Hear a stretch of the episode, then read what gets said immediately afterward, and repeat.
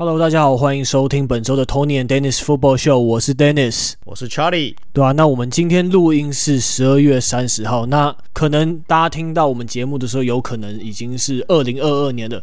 那先在这边祝大家新年快乐，那希望大家在新的一年也都能心想事成，然后自己设定的目标也都能贯彻到底。大家新年快乐。OK，好，那最近我们迎来了一个美式足球界有点算是沉重、有点不幸的消息，就是非常有。有名的教练还有球评 John Madden，他过世了，享年八十五岁。然后我跟 Charlie 一样，我们都是看非常多运动的球迷嘛，所以那时候我在查 John Madden 的资料的时候，我就是因为我打键盘的时候手都可能眼睛没有在看手，然后我就直接打，然后发现说靠，怎么会是那个大谷翔平的教练？就是那个 Joe Madden Madden，对对对对对。然后然后、欸、我在打的时候也是打一打就哎、欸、不对，不是 Joe Madden 是 John Madden。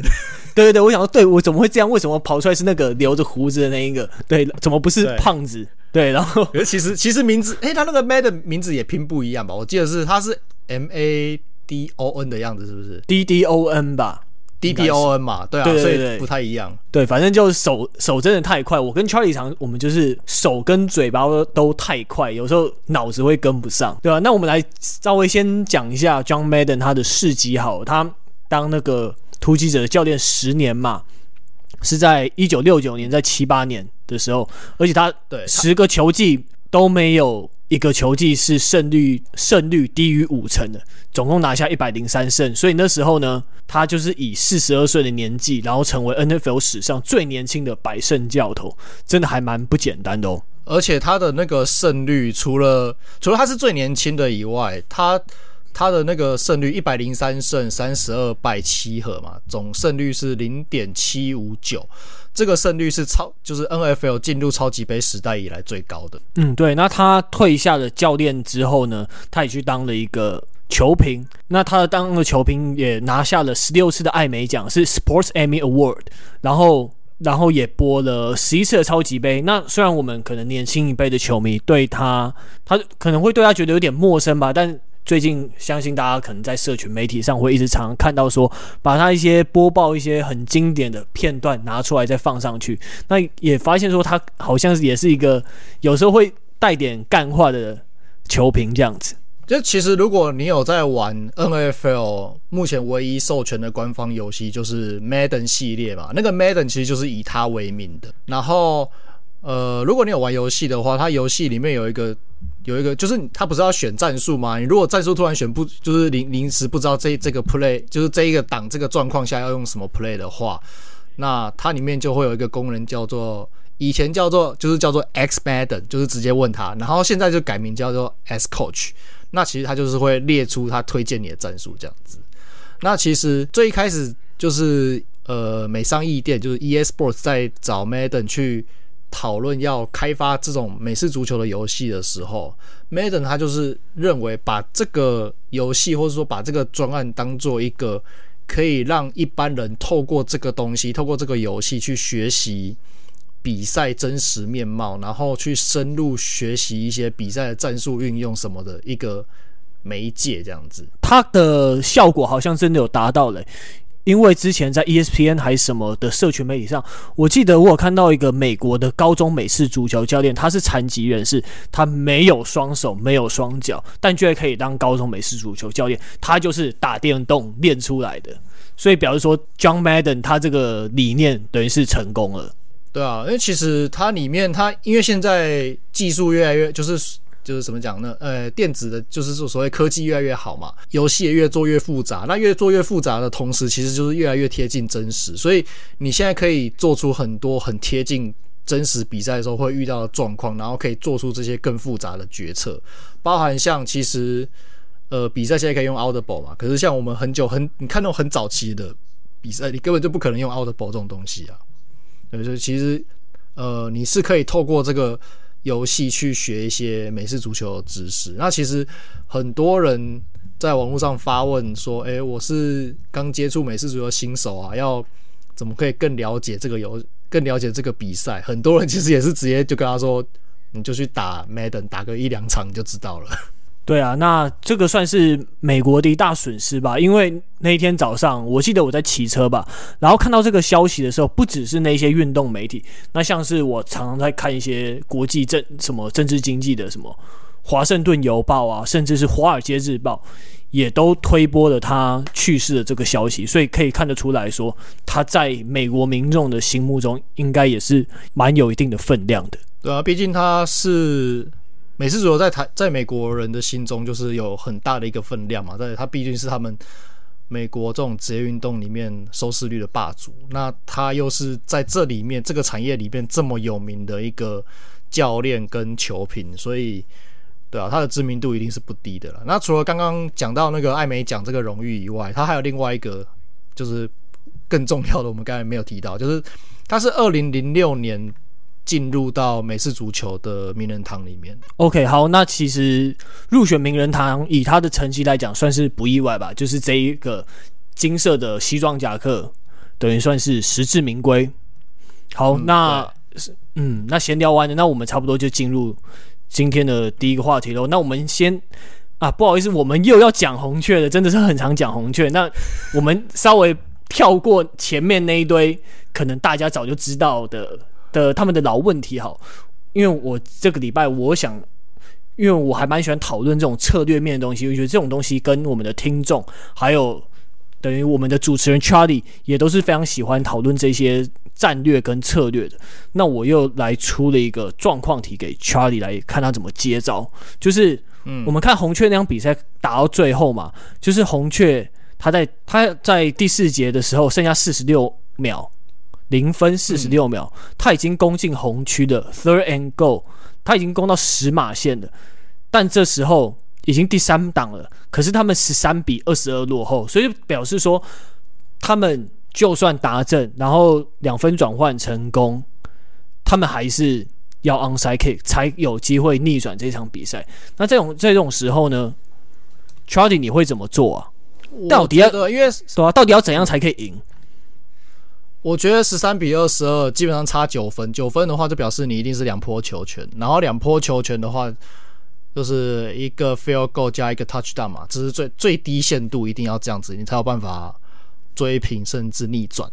所以既然一定要两波球权，那你两波球权你又剩下四十六秒，所以你不管是先踢 field goal 或是先拿 touchdown，你接下来都一定要 onside kick 去赌嘛。所以对我来说，其实先做哪一个没有什么差别。那我唯一有疑问的是，因为他那个时候是红雀是 third and goal 就直接踢了嘛。我的我一直在我一直在想说，这个决策到底是对不对的，或者是不是适当的？我就觉得很奇怪啊，我为什么我我我看不懂那个时候为什么第三档你就要直接踢了？你我我对我来说，我也会选择踢啦，就是先拿三分保险。那只是说，你为什么第三档就直接踢？你可以先再攻一档，然后如果真的没有，你第四档再踢就好了。我我不知道为什么他就直接就就是第三档，然后呃第就第二档打完，哎没过，好，那没过就直接踢了这样子。这这是我觉得有疑问的部分。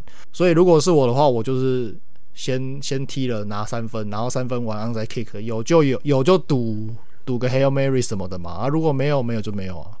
就是输啊，反正嗯，两波其实很难的啦。说实在，对，大势已去了，对啊，因为那时候我自己，我也是觉得第三档就踢，我自己是比较不能认同的，因为我觉得说，反正都已经要输了，可是你要 onside kick 再一个达阵，我觉得成功几率真的太低太低了，所以我觉得我会两次都拼达阵，然后如果两如果拼了达阵之后，大家气势在。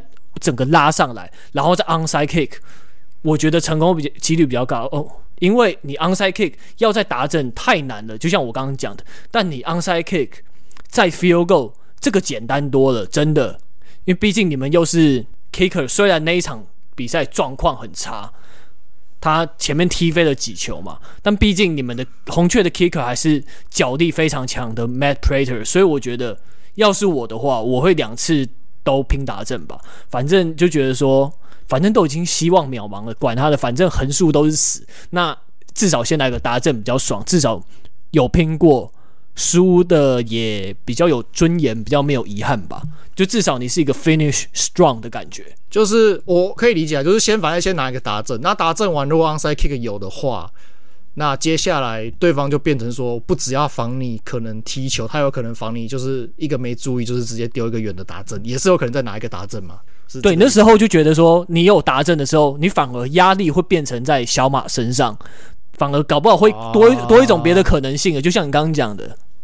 就是我可以，我有我有可能直接用踢的踢死你，呃，对，踢死你。然后我有可能就是拿达阵，拿达阵，然后分数就是压更多过去这样子。对，就是可能杀你个措手不及，也是可以啦。因为就像你讲的，就是当天 Matt Prater 这个踢球员真的状况真的超烂的。他他踢，你说踢飞几球嘛？其实蛮多球的。他一球是那个 extra point 那个 T P A T 嘛，踢飞了一球。然后另外两有两球是 field goal。踢飞，然后分别是五十一码跟四十一码。那四十一码，我觉得以这个他这种生涯可以踢到六十四码的人来说，四十一码踢飞真的是很夸张的一件事情。我后来去查查他的生涯记录，我觉得蛮有趣的是，他生涯中就是四十到四十九码这个区间，比他五十码以上的这个区间的命中率还要低。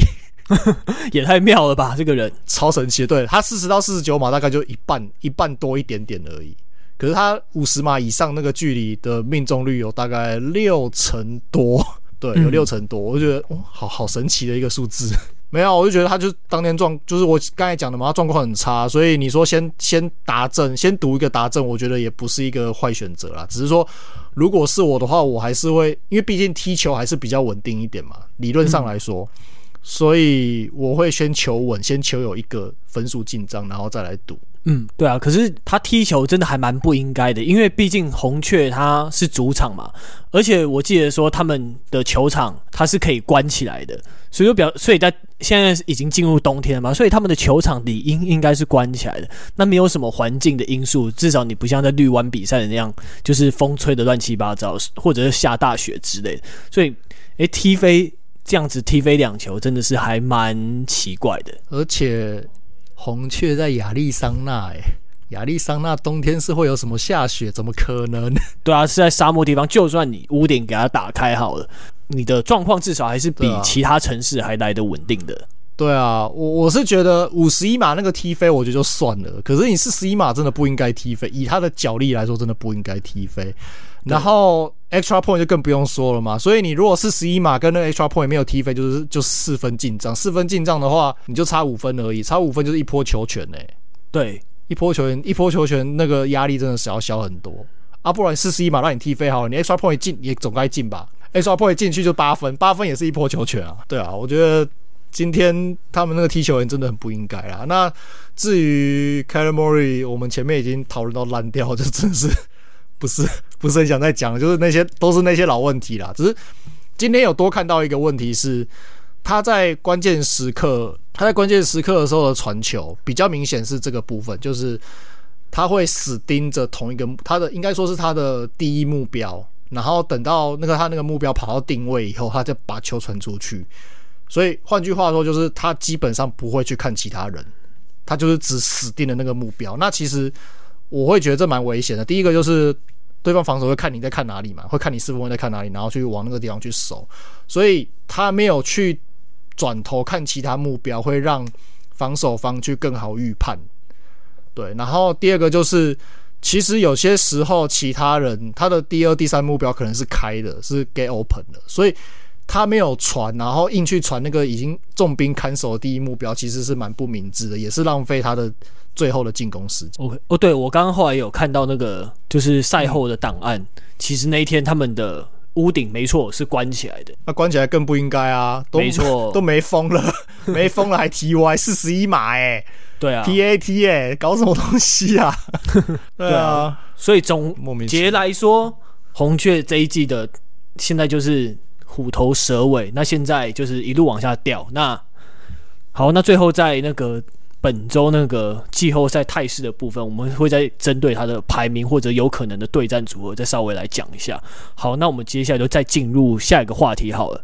那那下一个话题就武德了 Joe Barrow 对 Joe Barrow 真的很不讲武德。那 Charlie 先换你来开始，你来先跟大家提点一下，说大概发生了什么事情好了。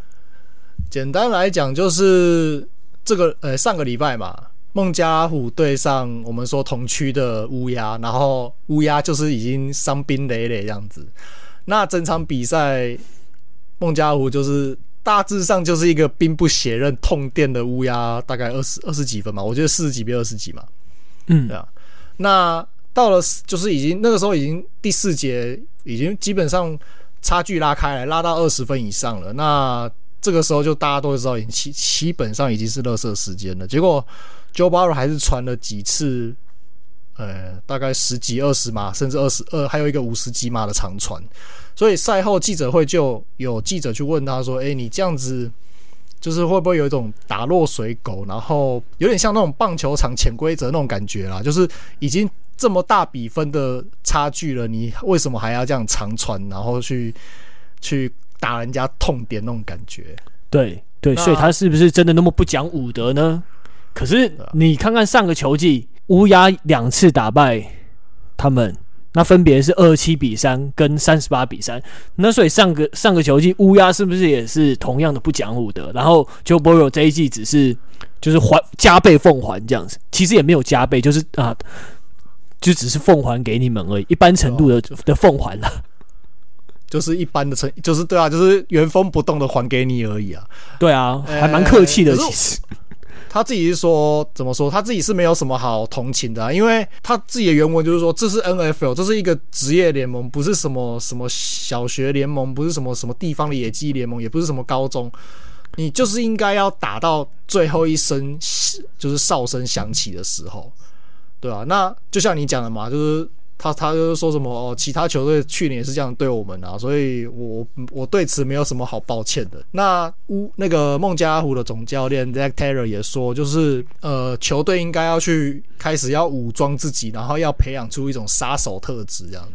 因为他说，像对面，你看对面乌鸦已经已经这样子残兵败将了，可是他们还是一直在拼啊，他们到第四节还是一直在拼。那他们也没有放弃啊，那我们当然也不能不应该要放弃这样子。对啊，然后我补充一下，刚刚那个 Joe Burrow 他的讲话，他原文是不是不是说我们现在打的不是那种小朋友的 football，他是用这个 Pee-wee football 这个字，所以就是对他用 Pee-wee，对，就是那种小朋友有穿装备，但就是那种小朋友那种不知道几岁，可能国小一二年级那种那种 football，就是叫 Pee-wee football，打起来很可爱，看那个影片都对，很可爱，对。对对，反正他就是说，我们不是在闹着玩嘛。这个 NFL 就是真枪实弹的比赛啊，对啊，只是你说那个乌鸦那两场，其实我看了去年所有，包含他后来不是 ACL 受伤嘛，然后就是孟加拉各种被痛电这样子。我看了他所有被被领先二十分以上比赛的那个，就是赛后的就是记录，就是我把我从领先差距大的差距拉到二十分后的，就是足球记录来看。基本上对手都没有在传长传的啦，嗯，所以所以不完全正确，但是但是同时也要说，他遇到的那那些球队，就是刚好是也都不是那种会会丢那种长传的球队啦。像你刚才说乌鸦两有两场嘛，对不对？都是都是对个对对，就是孟加拉虎只有拿个位数，然后他们都领先二十分以上。其实那领先到领先二十分以后。乌鸦都没有长传了，嗯，应该说从前面也都没什么长传，但是到了后面，就是跑位还是会跑一些十几码、二十几码的的那种跑阵，也也这也是有啦，只是说长传是没有的，对吧？但但对乌鸦来说，我觉得跑个二十几码可能让对手会更难看吧，我觉得也许 你另外一个角度来说，从就是比赛层面的，就是比赛的技术上来说。你说 Joe Baro 他第四节丢那些二十几码长传，我觉得那个非战之罪啊，因为我自己看到是两次，第一次是第二档，然后差二十码，然后他那个时候是被乌鸦的第一代追着跑，然后随手甩出去，然后甩出去竟然被接到，他可能我我在猜他演员只是想要丢 out of bound 这种感觉，就就就被接到了，啊被接到就被接到，而且他是随手甩的啊，对吧？然后另外一个是第三档差四码。那一球我看除了就是正规的比赛画面看了一次，然后我用 Coach Film 看一次，基本上他是呃那一球好像是四五个目标还是四个目标忘记了，就反正基本上除了唯一一个跑长的那个目标以外，剩下人都是跑到大概四码左右，就是 First Down Go 那个地方嘛，呃 First Down Marker 那个地方。然后可能就是跑一个 hook 啊，或跑一个 all in 什么之类的，就是在那附近在做操作。然后基本上所有人都被守住了，唯一有 get open 的只有那个跑长的。那那个时候如果要拿 first down，就真的只能传他而已啊，不然的话你基本上就是就是放弃。可是第一个就像他们一直讲的，乌鸦没有放弃。第二个那个时候还不到，就是怎么说呢？还不到一个可以。直接丢给对方，就是你就算判给对方，然后对方可能也来完全来不及反攻的一个一个时间点，所以我觉得这是一个对对手的尊敬啊，对啊，并不是一个不尊敬对手的行为，对我来说是这样。对，而且有目有目标出现不传也很说不过去啊，超怪的。你要这样子做，那当然 OK 嘛，那只是说你自己要有度量，就是说明年如果对方健康了，他们对你做同样的事情，你也要能接受。我觉得如果可以可以的话，那就那就就是这样子而已。因为这个跟这个跟我们以前在讲什么汤廷什么不一样，汤廷那个是真的是人身攻击了。对啊，这个就是对吧？这个东西就是我们在比赛啊。嗯，那你既然你没有放弃，那你没有放弃，我当然秉着对你的尊重，我还是当然就是继继续攻击啊，就这么回事而已。对啊，而且至少他长传，我看他最后面一波，他至少长传的时时候完成了之后。他已经攻到达尔区前面，但他至少就是直接捏那个跪地了，他至少没有再硬干进去，那就还好，我觉得。那个时候 kneel down 就是时间刚好也可以耗也耗得完啦，所以就 kneel down 了。那对啊，至少你没有那么不讲理。对啊，对啊，对啊。啊，另外更实际一点的方面就是，你就是你，他们是打职业，他们是以这个东西当做职业。那职业在谈谈薪水、谈合约的时候，是以什么来来判断？啊，就是你在场上的表现跟数据啊，对对啊，没错，二十码就是二十码，没有人管你是在垃圾时间传出来的二十码，还是在在焦灼时候传出来的二十码，那个就是二十码，不会有人一个一个去算说，哦，你这个二十码在哪里传，你这个十码在哪里传的，或者是你接球员这个这个二十码是在哪里接的，你这个十码在哪里接，没有人去管这件事情，不会有人一个一个去那边拉出来算，二十码就是二十码，对，所以职业球员需要。某种程度也需要一些这种数字去去，到时候在谈合约的时候去争取更好的薪水啦。我觉得、对，至少你有一点筹码。对啊，对啊，对啊，对啊，对啊。那当然就是，可是就是说，大家都有生活要过啊，不要做太绝，不要不要都已经领先二十分还拿达阵，那就真的有点稍微有点过了啦。对，对吧？那不然剩剩剩剩下的刷个稍微刷个数据，你要从这个角度来说，我觉得也还可还过得去啊。对，还在那个忍受的范围之内啦。就还好，啊、不用太小题大做这样子。你有没有觉得，像我们一般以以往讲到美北，就是所谓的防守很硬啊，然后大家打都很 tough 啊什么的。啊，这一场我不知道是因为乌鸦伤到已经是没什么人了，还是怎么样？我觉得他们打起来好好没有那个火花哦，没有那种美北应该有那种就是冲撞感跟火花感。对，我觉得一方面的确伤兵有差，那我觉得另一方面的确是现在的阵容来讲，两队已经有实力上的差距出现了吧，所以就是这样子来导致说这一场可能没有那么激烈，就有有点变成说孟加拉虎在火力展示的感觉。对啊，可是你看像 Baker Mayfield 进来到布朗以前的布朗，就是只有防守没有进攻嘛。可是那个时候，就是所有球队，就是美北的球队打布朗，就知道大概会赢，可是不会过得很舒服的那种感觉，因为他们的防守其实不弱。对，可是像今天，就是我看乌鸦，就是他们防守很拼，可是没有要跟你玩命的那种感觉。啊，以前对以前的乌鸦跟，或是甚至以前的钢人，那打起来就是那个真的就是。我 literally 要杀你全家那种，对，就是真的是真的就是字面上，我真的要杀你全家那种感觉。然后场上杀的你死我活，然后场下还可以继续握手言和，我觉得这蛮蛮蛮不蛮蛮神奇的一件事情。只是这一场比赛，我就看了说，嗯，奇怪，现在美北连连这种就是号称很多世仇的这种美北，好像火花都没那么重了，是怎么回事？好和平哦。对啊，今年的美北可能真的没有那么美北吧。这种战况可能乌鸦跟钢人都不行，然后然后布朗也是虎头蛇尾，对啊，就只有孟虎在这边独撑大局，稍微掉了一下，掉下去，然后又上，掉下去，有时候稍微稍微有一点小不稳，然后又上来一下。对啊，对啊，但感觉就是，我觉得那个氛围有差欸，就是一种整体的竞争力没有到那么强，然后整个气氛就不太一样。对，会有一点，嗯，对吧？啊，毕竟乌鸦伤兵严重嘛，那钢人就是他们的攻击，就是他们进攻进攻组老化，尤其是对，就是传球那一位，嗯，对啊，这样就是感觉说.对，美北也已经在世代交替的感觉，对，乌不是乌鸦，就是像像是刚像是大半说是这是最后一个球季的嘛，对，那。布朗可能还有一点青黄不接的感觉，就是他们要往上，那也许钢人是在往下走，就是有点好像有点要改朝换代的感觉。对，那还有 Bengals，、嗯、他们也是近两年在往上的嘛，就是一种对，这就是改朝换代这样子。他们重建其实蛮快的耶，说实在。对啊，很快。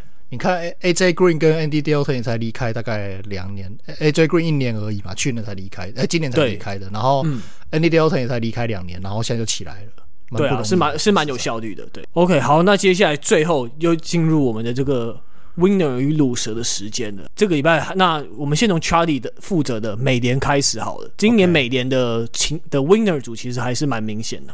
应该说，现在美联开始比较明朗，呃，稍微明朗化一点点的啦，对吧？那这礼拜的 winner 的话，就是一样，美西的酋长，然后美北的孟加虎跟美东的比尔。那酋长上礼拜暴打了钢人一顿以后，他们现在就确定美西封王，然后也成为美联第一支晋级季后赛的球队，对吧？但上周上个礼拜我们在。就是上一集我们也有讲过嘛，就是接下来他们目前的战力到底是到什么样的程度？要这个礼拜对孟加拉虎的比赛，看他们的表现才比较好判断啊。对，真的，如果你醒，如果你凌晨还醒的这一场，一定要看，嗯，一定要看，真的，尤其是孟加拉虎才刚把刚把同区的乌鸦也虐爆了以后，气势应该蛮高的。没错，没错。对啊？那如果这一场酋长可以赢下来，那加上他们最后一场是打野马，我觉得几乎就等于锁定美联王座了。所以他们就到时候就会有首轮的轮空优势这样子。那孟加虎的话，赢了乌鸦以后，好处是除了跟乌鸦拉开胜差，那因为本季他们对乌鸦的两场内战都是赢嘛，所以就是有内战的绝对优势。所以接下来比赛是主场去打酋长，然后客场打布朗。那他那个难度上是其实跟乌鸦差不多，可是因为他们球队的健康状况比乌鸦好非常非常多，所以一基本上可以算是已经一只脚踏进季后赛了。只是我在查孟加虎的他们的战绩的时候，发现一件很有趣的事情，就是从第六周开始，他们的比赛成绩就是二连胜，然后再二连败，然后再二连胜，再二连败，然后再二连胜。就是对乌鸦这一场刚好是二连胜的第二胜这样子，所以他们现在剩下两场比赛，如果照这个规律的话是二连败。对，那会不会发生这么这么这么猎奇的事情？我们就大家看的，大家等着看这样子。对啊，应该是不会有那么猎奇的事情发生吧？因为如果发生，他们就惨了，因为现在。美联三四五六名全都是九胜六败，所以他们还是有一点压力在的。对啊，可是乌鸦基本上我觉得追不上啦，追不上，他们应该追不上孟加拉虎啊，我是这样觉得。所以就算二连败，因为乌鸦的乌鸦自己的赛程也很硬嘛，所以就算二连败，我我猜如果我猜乌鸦也不会好到哪里去。那到时候比那个战绩，应该孟加拉虎还是会赢。嗯，对啊，那跟孟加拉虎一样，就是比尔也是。跟爱国同区的爱国者正面对干以后，然后就赢了。那赢了以后，他跟爱国者的分区排名就直接互换，所以也拿到就是季后赛前四种子的门票。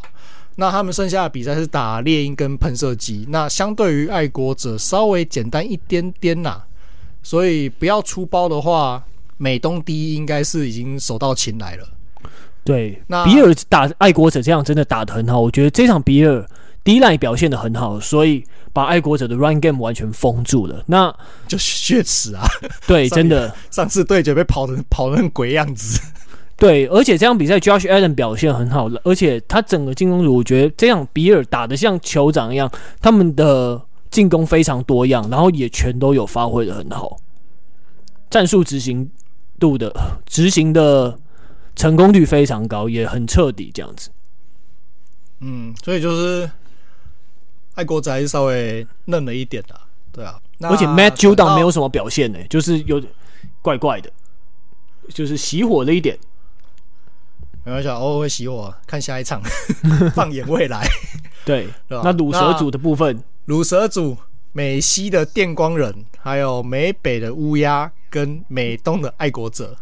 嗯，好了，那我觉得我先讲一下，我真的要干掉一下，最鲁的真的是电光，电光人。上上一个礼拜输酋长，我们说就很可惜嘛，然后同时也暴露一些他们的。就是我们之前在分析的时候一些缺点嘛，包含就是跑阵，呃，不是跑阵，那个情报不扎实嘛。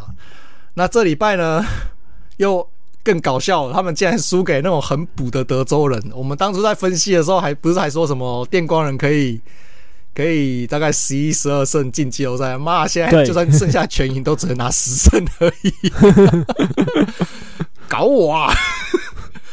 对啊，而且输德州人就算了，你还被对方那个。跑位 Birdhead 跑了一个一百四十九码加两个 touchdown，第二第第我都不知道是第几次了，第 N 次了啦，证明我之前讲就是跑防他们跑跑阵防守烂到有剩这样子。那接下来打主场就是主场打野马，然后还有客场打突击者，基本上已经没有再输球的本钱了啦，不然的话，不然的话他们就会跟季后赛渐行渐远。所以我们之前在一开始在做季后赛分析的时候，我们说美西就是会有大乱斗嘛。那现在除了酋长已经摆脱这个泥淖以外，剩下这三支球队还在持续大乱斗当中。对，可是我不得不说啊，这我觉得我们之前上个我们休季期间访问的资深电光球迷。那个叶教授真的说的非常好，因为他自己都戏称电光人是充电器嘛，觉得他们还是有把充电器这个角色扮演的非常好。你看他们二连败，然后德州人因为他没有希望，可是他真的是帮酋长充电。你看酋长赢了他们之后，现在又马上锁定季后赛席位了，所以真的是很称职的充电器。我 我真的傻眼，我真的我早上起来看到那个比试，我真的整个傻眼。哎、欸，我到现在还记得，因为 Burkhead 是就是 Tom Brady 还在爱国者时期的跑位跑位群之一，然后他那个时候他那个时候是专门拿来就是可能门前或是短码数决战用的，他基本上没有，并没有一个非常没有什么上场时间吧？有啦，就是他就是有点像是。那个在更早，我们在更久以前，那个 LeGarrette Blount 的劣化版本，对，对，就是就是在短码数或是或是门前要撞进去的时候，坦克给他撞进去那种感觉。嗯，所以对他，可是他，可是他是只有只剩下这样的功能。Blount Blount 是他在正常的 first down、second down 都还可以用。对，Burkhead 基本上就只有这个，就是坦克撞进去这种功能。然后你被一个只有这么单一功能的跑位拿了。整场一百四十九码外加两达阵，我真的不知道这个跑房到底是干什么吃的，对吧？就这酋长真的是，呃，不是酋长，电光人真的让我非常的不开心。嗯，对，好，干掉完以后，我们来到很可怜的乌鸦。那乌鸦输掉孟孟加拉虎以后，他就就是除了排名互换以外嘛，他顺便也掉出季后赛。那目前更严重的是，他们前两号的四分卫都归期未定。那尤其是 Lamar Jackson 的那个伤势，据说是蛮严重的，不知道什么，真的是不知道什么时候回来。所以他们后市非常不乐观。那就像我们前面讲，他对孟加拉虎这场比赛，就是他们有尽力去打，然后也有很努力的去打，可是不会去拼命打这样子。所以我在猜，可能就是总教练 John Harbaugh 可能就是。就是尽就是尽力，然后不要受伤，就像我们之前讲的，对，提提前放寒假了啦，有有一点这种感觉啦，就是就是尽量啦，剩下就是尽量啊，有进就有进，没进就没进这样子，那就是为来年做准备了，对啊，那爱国者就比较可惜一点，他们输了比尔以后，他们交出美东王座，然后掉到外卡，那更糟的是他们。账面上虽然说账面上跟他后面他他那个排名后面那些球队还有一场的胜差，那这个礼拜是要打美洲虎，应该是没有问题。可是最后一个礼拜，最后一个礼拜的对手是目前已经七连胜的海豚。那我们之前在分析的时候，我们有说，呃，还就是爱国者之前已经输过，已经赢过海豚一次了，所以依照。过往几年都是对海豚一胜一败，他们这场会很危险。可是我后来查，对不起，我之前都眼馋，他们之前不是赢过海豚，是输海豚。所以这一场如果是照之前一样一胜一败，每每年内战都是一胜一败，应该是可以赢啦，应该啦。对，只是嗯，大家都知道海豚就是先赢一场，然后再七连败，然后再七连胜，所以没有人知道这支球队接下来会干出什么事情来，所以。呃，也是大家走的桥，蛮危险。而且海豚最后是在海豚的主场嘛，那海豚主场是这个球季的战绩是比较好的，所以这场难说啦，搞不好我不知道说爱国者会不会就死在海豚手上，也很难说。哎、欸，如果死在海豚手上，而且还是被双杀，那真的很丢脸。说实在，对啊，因为大家以前海豚大家都是习惯被爱国者打着玩的嘛。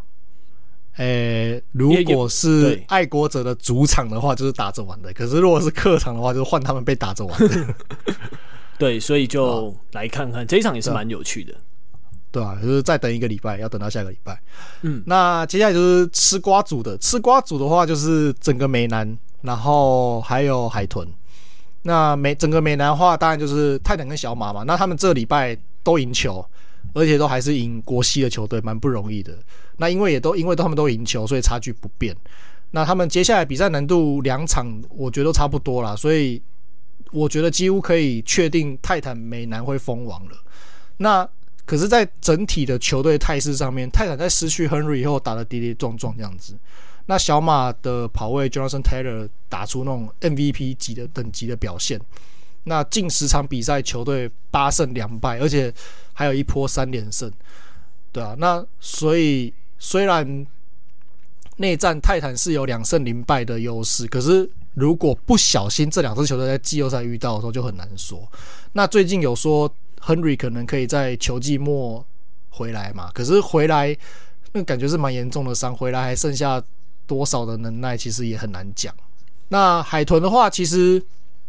我蛮想放在上升组了，毕竟他们打了一个七连胜嘛。可是你看他们接下来赛程是泰坦跟爱国者，其实我觉得还是很难有乐观空间的，对吧？那他们上礼拜说有要有，他们上礼拜打赢圣徒，可是对方那个四分卫是替补中的替补啊，所以我觉得很难说服我说他们这还是很难说服我他们到底有真材有没有真材实料啦。所以还是真的。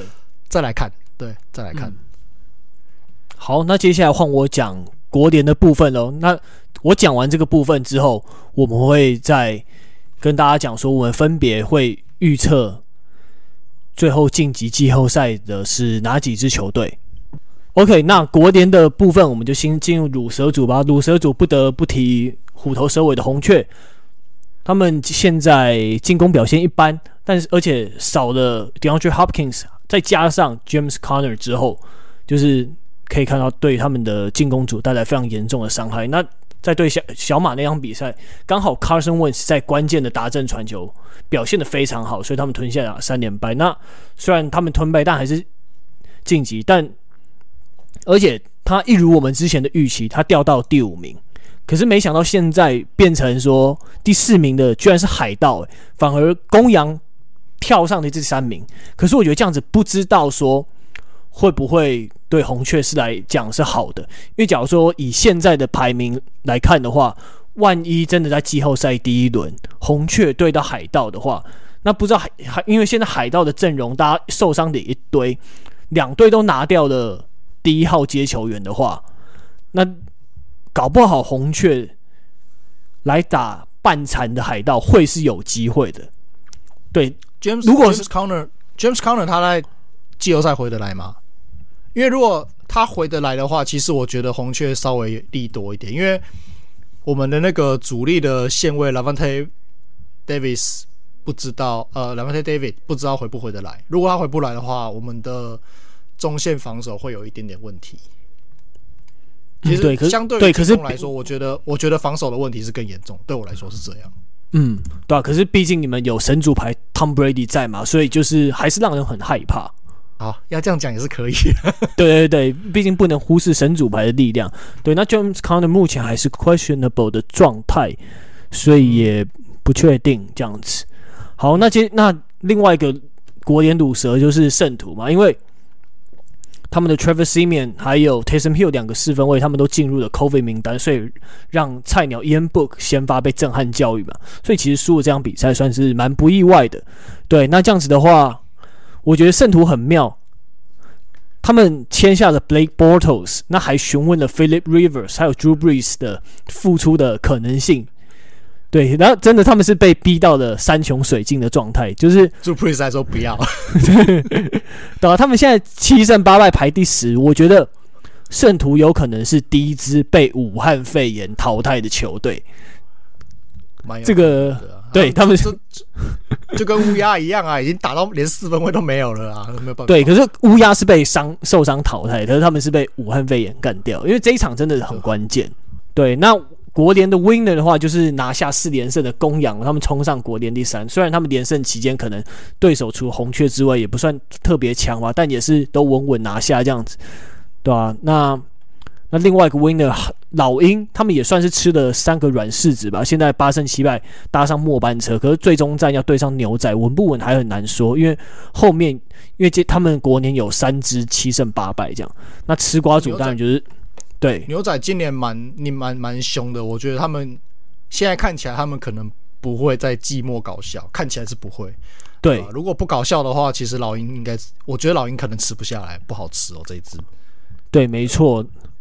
对，那老老鹰接下来有可能拿下一胜一败，因为他们他们最后是打华盛顿跟牛仔嘛，所以如果他们能。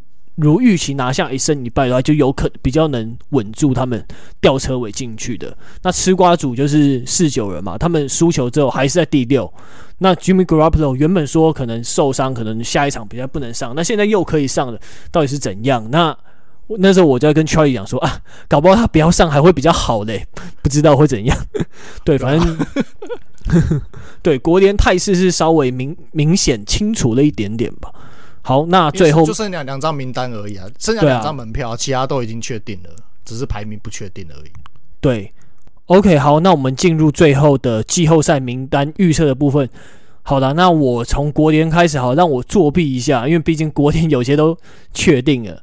那我的预测名单从排名排下来，就是包装工、牛仔、海盗、公羊、红雀。然后四九人，最后我选老鹰，因为老鹰跟维京人还蛮接近的嘛，一只是八胜七败，一支是一个是七胜八败。那对，那老鹰我是觉得说他们可以拿下一胜一败，就最后是客场打华盛顿跟主场打牛仔，我觉得他们可能就一胜一败。那如果这样子维持下来的话，维京人他们也有可能打个一胜一败，因为维京人他们要去客场打包装工，然后再去主场打。芝加哥熊，那我觉得他们这两队都有可能会维持一胜一败，所以我觉得现在的他们的排名可能就是这样，就是最后就是老鹰第七，维京人第八这样子。哦，是哦，好，嗯，因为我我我基本上呃，我跟你对，因为我觉得四九人，可是我我觉得围巾的几率大一点。诶，怎么说？因为呃，反正包装工一定不会，一定是打不赢嘛。可是熊队会赢。那所以就是一胜一败。那老鹰的话，我会觉得客场打 Washington Football Team 可能稍微比较危险一点，嗯，因为他们前一场输了，所以我那时候是预测好像是就是零胜两败。那这样的话，他们两个人的战绩就一样，然后就是经过一些他们那种就 Tie Breaker 比完以后，维京人是赢的，所以我就是赌，嗯、我就是赌维京人会进，嗯。对，所以我就是基本上就只有只有最后第第七种子跟你不一样而已，前面都是一样的。对，对吧？对，那像对那像同样战绩的还有那个圣徒状况比较不好，我就是不考虑了，就是一样是七胜八败。对，还有那个猎猎鹰骑士也是七胜八败，可是那个觉得都那个你后后面的赛程列出来看，都觉得几率不大了。对，可是猎鹰，我觉得他们也有可能拿一胜一败，但他们比 tie breaker 的话输老鹰。对他们，然后而且也有可能，而且也有可能会输维京人，所以，所以，所以基本上就是不可能。我我我有比过，嗯嗯嗯，就是如果都是一胜用一胜一败来看的话，基本上猎鹰在跟老鹰比的时候，tie breaker 就直接输了，所以就不考虑了。对，这个算数学头有点痛啊，各种什么胜率什什么，这种还是交给建中毕业的来就好。这种没有没有放过我好了。他 就是就是规则列出来，然后一个一个读，一个一个比啊，然后什么时候比啊？就上班无聊不是啊？对吧？就是你要当薪水小偷的时候，可以来比这个东西，可以你就会发现，哎，怎么时间过得特别快？所以我最后是觉得围巾的机会比老鹰大一点，但是基本上我我最后也是真的就是围巾跟老鹰两个在二选一啦。对，所以这两个应该伯仲之间。嗯，对吧？好，那美联换你。好，美联该死，就只有一个确定而已。我要猜六个，还好啊，其实不难猜啦。反正酋长第一个酋长嘛。那照目前最新的比赛的，就是排名的话是泰坦、孟加虎，然后比尔嘛。那最后外卡的话，我是猜小马跟。爱国者当然这两个一定会进去嘛，那我会觉得相对于海豚，电光人的几率应该还是大一点点吧。讲得好心虚哦，可是我还是觉得电光人会希望会进去啦，因为今年看 Justin Herbert 打球看了几场，我觉得嗯蛮好看的，说实在，对啊，所以希望他可以进季后赛观光一下这样子。对吧？只是拜托不要再搞我了。我原本已经说十一到十二胜，现在整个下修到只剩下十胜。对啊，那他们接下来两场就是主场打野马，客场打电光呃不突击者嘛。对啊，都内战的，你觉得他扛得住这种压力吗？啊，野马就只有防守啊，啊，突击者就不是很稳定啊。应该可以拿个两胜吧，拜托一下。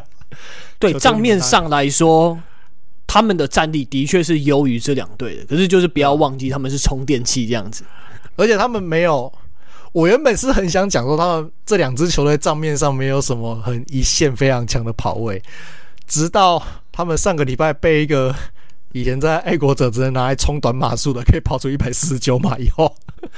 我就不知道该说什么了，打的有够烂的啊！对啊，所以希望啦，真的希望 Justin Herbert 可以进季后赛，好好学习一下啦，认真认真这么希望。对啊，可是现在就好像他们进攻没问题的话，主要还是他们防守吧？你看你你这样子来看的话，防守对，因为你进攻，你你野你野马跟突击者的进攻的确是不。电光还弱的，那就看看防守了。对啊，那海豚的话，主要就是我们前面讲，就是泰坦跟爱国者这两支其实都不好打嘛。那乌鸦的话，就是他们的的接下来赛程是主场打公羊跟主场打钢人，对吧？那先不论钢人目前状况怎么样，你光公羊一定是不好打，所以我觉得乌鸦就是对我来说就淘汰了啦，所以我才会赌电光人。但是我承认电光人不好。电光人是一个很大胆的赌注啦，对，只是个人私心，希望让这支悲情的球队可以进季后赛，可以观光一下。顺便，我比较邪恶一点想法，就是顺便实验一下，在季后赛里面是不是还是会就是客场的球，哎，对，客队的球迷比主队还要多。如果不知道的听众，就是。电光人是一个非常非常没有主场缘的球队，他们基本上如果遇到人气球队来，他们就是来来洛杉矶打球的话，来比赛的话，你就会发现现场客队的球迷比主队的球迷还要多。忘记，诶、欸，是上上一场还是上上上一场忘记了，好像是对忘记对，诶、欸，是包装工还是？还是红雀还是什么哪一支球队？反正忘记了。反正就是那个他们的球队的主色调跟电光人这种浅蓝色调是完全不一样的一支球队。忘突然有点忘记是哪一支。嗯、然后那个时候我们群组里面就有人发现场看比赛那个照片，就看到明明是在电光人主场，可是你整场看过去就不是电光人那个蓝色色调，是是客队那个那个那个颜色色调这样子，整队就是整个球场看过去就是那个颜色，你就觉得到底是怎样？是是有多没有没有球迷缘才可以搞到在自己家打球跟打客场没什么两样那种感觉，很惨呢、欸。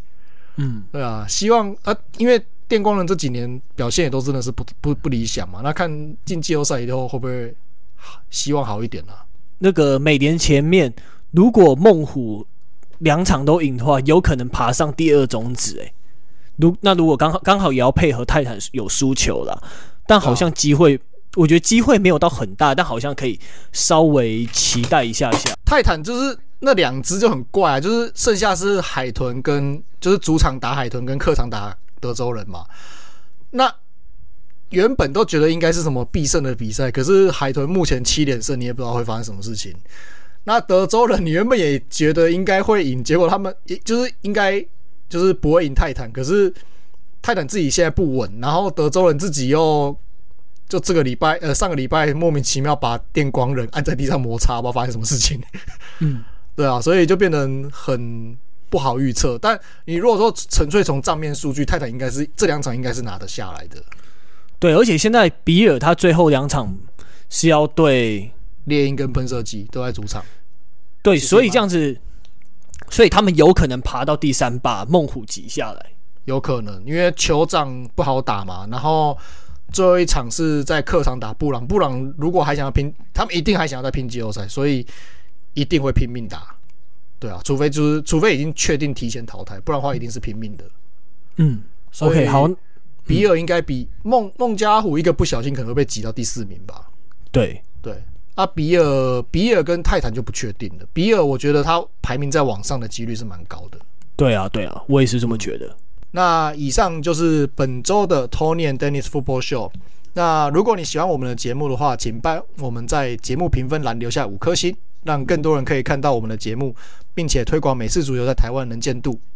OK，那现在除了 Apple Podcast 之外，Spotify 也有评分功能，那欢迎帮我们留下五星评价。那如果有感想或一些问题的话，也可以留言，那或者是寄到我们的那个信箱，那让我们做得更好，也可以跟大家讨论更多美式足球的知识跟有趣的事情。因为那有些可能，因为像我们以球技为主嘛，那如果有些。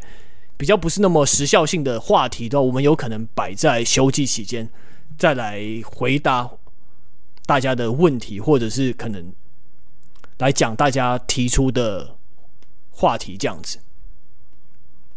嗯，那我们就下周再见啦，拜拜，嗯，拜拜。